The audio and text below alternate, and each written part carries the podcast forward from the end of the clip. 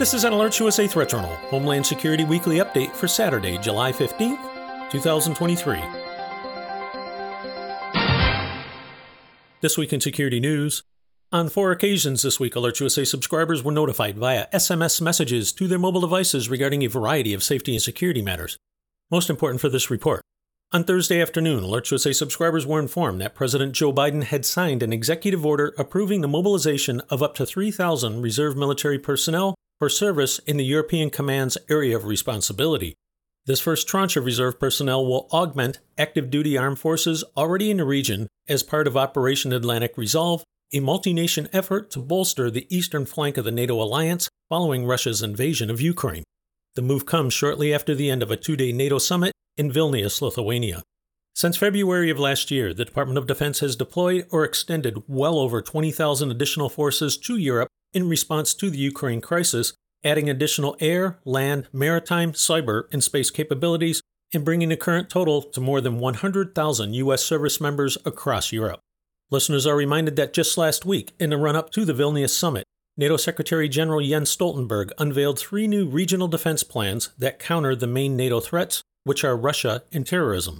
The plans cover the Atlantic and European Arctic, the Baltic region and Central Europe, and the Mediterranean and Black Sea. Quoting Stoltenberg, to execute these plans, NATO is putting 300,000 troops on high readiness, including substantial air and naval combat power. And now they're starting the mobilization of reserve forces. Something big is coming, folks. In addition to responding to Russia's invasion of Ukraine, another major topic on the schedule this week were the growing threats to NATO from the Indo Pacific. Here's Jens Stoltenberg addressing the issue while responding to a reporter's question during a press event. Uh, Yonhap News Agency lady in the third row. Yes. How will NATO engage more in Indo Pacific security regarding China and North Korea? And how will the partnership with Indo Pacific partners develop in the future? Are you planning to invite them next year too? A very strong and clear message from this meeting, and especially the meeting we had with our partners this morning, uh, the, uh, the Indo-Pacific partners, Australia, uh, Japan, uh, South Korea, and New Zealand, uh, is that uh, security is not regional, security is global, and therefore we need, really have to stand together. China's heavy investments in new uh, military capabilities demonstrates that. Uh, we expect that China by 2035 will have 1,500 nuclear warheads on missiles that can reach North America and the whole of Europe, NATO territory.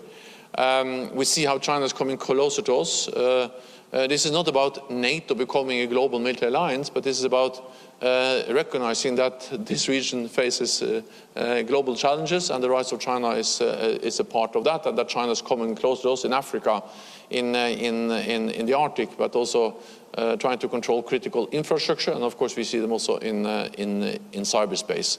So therefore we have um, Uh, uh, now different uh, uh tailored programs with all our Indo-Pacific partners describing different areas, but it's very often also it's partly about cyber, countering, countering disinformation, maritime security. There's also Japanese staff at, at NATO's uh, maritime headquarters in uh, in uh, in um, Northwood in the United Kingdom.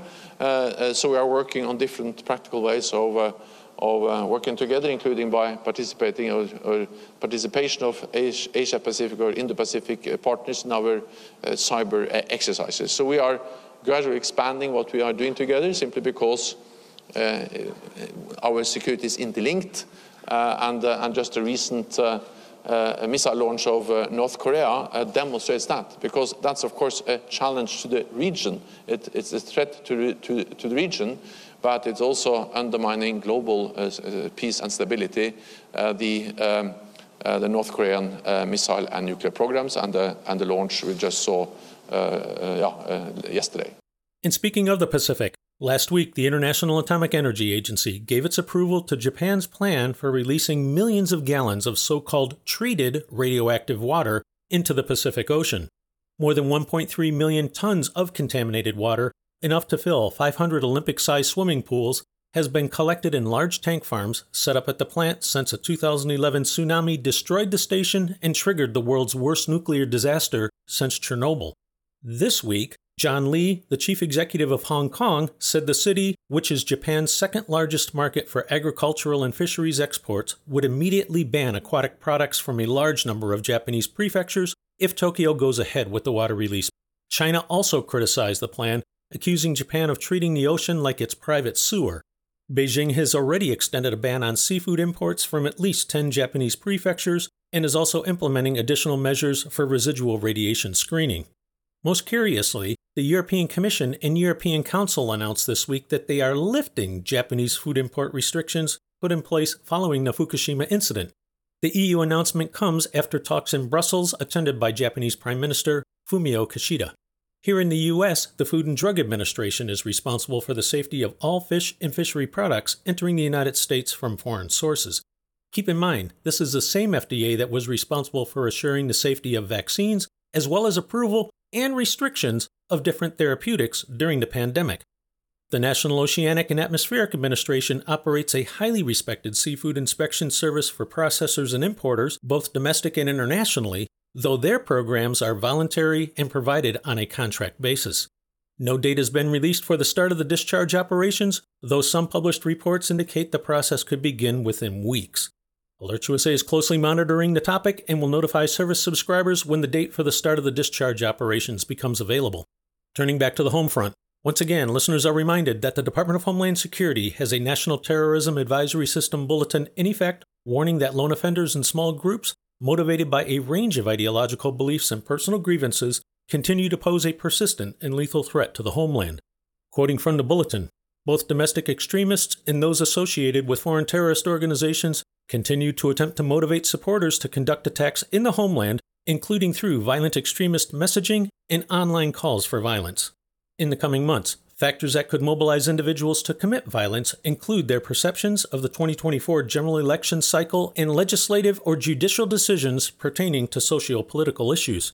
The bulletin continues, quote, Likely targets of potential violence include U.S. critical infrastructure, faith based institutions, schools, racial and ethnic minorities, and government facilities and personnel, including law enforcement.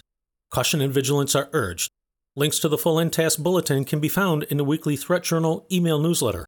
Next up, in travel security news, on Thursday, AlertsUSA subscribers were notified that the State Department released an updated travel advisory for Israel, the West Bank, and Gaza warning of the ongoing threat of terrorism, civil unrest, and armed conflict. AlertsUSA also once again reminds listeners of a U.S. State Department worldwide caution currently in effect, warning of the continuing threat of terrorist attacks, demonstrations, and other violent actions against U.S. citizens and interests overseas. With this in mind, those listeners planning travel outside of U.S. borders, to include Mexico and the Caribbean, would be doing yourself a favor by checking out the U.S. State Department's travel website, as well as that of the CDC, for safety, security, and health considerations for your destination. In addition to U.S. government travel guidance, it is also highly useful to visit the equivalent websites of the Canadian, Australian, and UK governments to see what those nations have to say about your destination, as the content of security assessments can vary widely. Links to those foreign government sites can also be found in the weekly Threat Journal email newsletter. Finally, AlertsUSA also recommends international travelers take a few minutes to register your trip with the State Department's Smart Traveler Enrollment Program so you can receive important security updates directly from the U.S. mission in your destination country. All of these resources are easy, they're free, and considering the increase in tensions and violence around the world, these simple steps could actually save your life if you just avail yourself of these tools. If you would like to receive Homeland Security related threat and incident alerts on your mobile device, such as those mentioned in this podcast, visit alertsusa.com. AlertsUSA continues to monitor the overall domestic and international threat environment and will immediately notify service subscribers via SMS messages and email of new alerts, warnings, and advisories, or any other factors which signal a change in the overall threat picture for American citizens as events warrant. This has been an AlertsUSA Threat Journal Homeland Security Weekly Update for Saturday, July 15th, 2023.